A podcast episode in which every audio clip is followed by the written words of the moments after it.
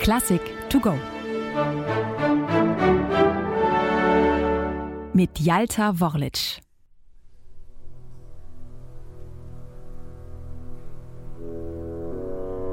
Ich befinde mich in einem sehr geheimnisvollen Zustand, so als ginge ich dem Grab entgegen. Etwas Seltsames, Unbegreifliches geht in mir vor. Ich bin des Lebens überdrüssig. Ich fühle wahnsinnigen Kummer und es ist nicht der Zustand, aus dem ein neuer Lebenswille sprießen könnte. Es ist etwas Endgültiges und Hoffnungsloses, schreibt Peter Tschaikowski 1890, bereits drei Jahre vor seinem Tod, an seinen Freund und Kollegen Alexander Glasunow, in einer Zeit, in der es für Tschaikowski von außen betrachtet eigentlich gut läuft. Er befindet sich gerade auf einer Europatournee, auf der das Publikum ihn und seine Musik bejubelt. Und dennoch kann der Erfolg Tschaikowski nicht über seinen inneren, von Trauer erfüllten Seelenzustand hinwegtrösten.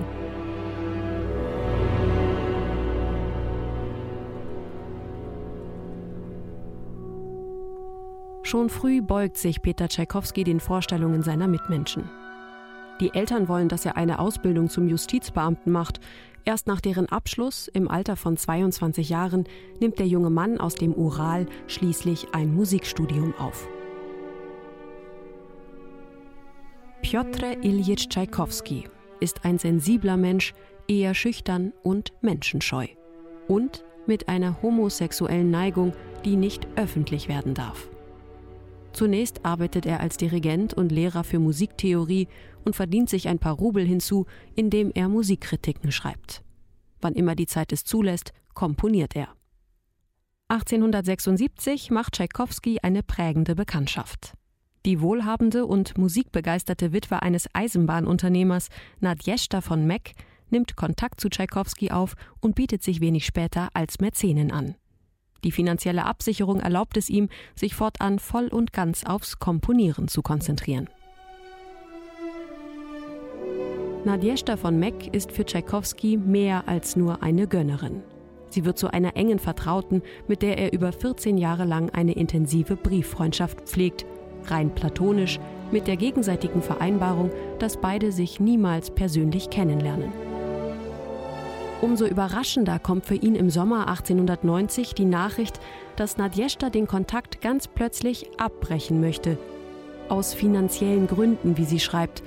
Doch der wahre Grund scheint vielmehr Tschaikowskis Homosexualität zu sein, über die hinter vorgehaltener Hand mehr und mehr gesprochen wird.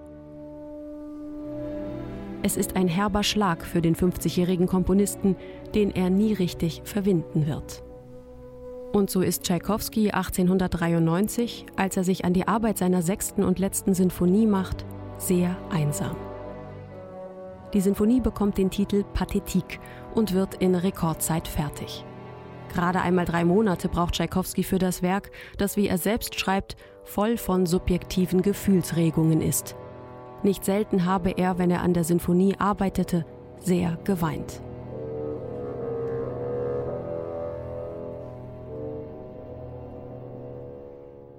Die Sinfonie ist in der Tonart H-Moll geschrieben und hat insgesamt vier Sätze, von denen der erste und der letzte Satz mit ihrer dunklen Stimmung eine dramaturgische Klammer bilden. Dazwischen setzt Tschaikowski zwei scheinbar unbeschwerte Sätze. Doch schon gleich im zweiten bemerkt man, dass hier etwas nicht stimmt. Der zweite Satz mutet wie ein Walzer an, den man aber nicht tanzen kann, denn er ist im Fünfvierteltakt gehalten. Die vermeintliche Leichtigkeit ist zum Stolpern verdammt.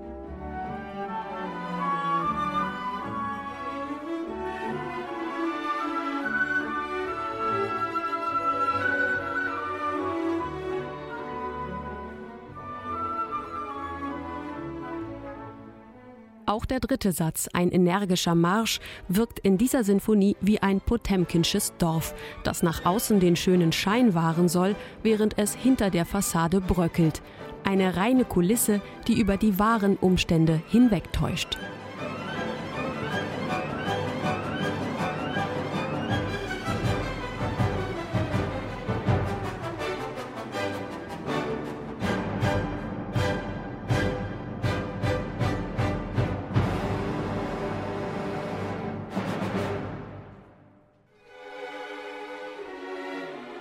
Doch anstatt mit diesem triumphalen Satz zu enden, mit dem Tschaikowski das Publikum ganz bewusst zum Klatschen provoziert, stellt er an den Schluss seiner Sinfonie in der Musikgeschichte noch nie dagewesen ein Adagio. Der vierte Satz gleicht einem Klagegesang, in dem sich die Musik gegen das Schicksal aufzulehnen scheint. Innerhalb weniger Takte prallen dreifaches Forte und vierfaches Piano aufeinander. Es sind die Extreme, zwischen denen Tschaikowski sich bewegt. Er erschafft ein musikalisches Spiegelbild seiner Zerrissenheit.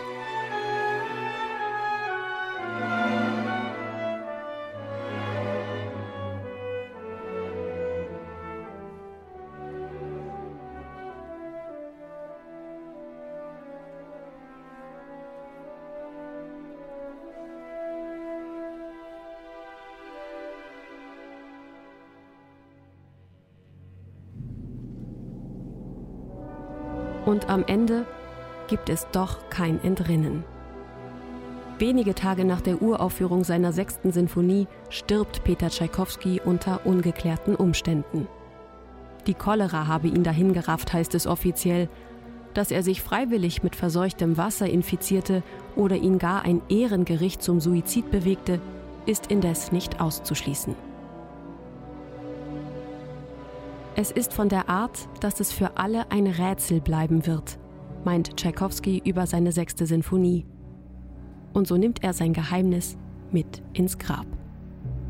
Peter Tschaikowski wurde 53 Jahre alt.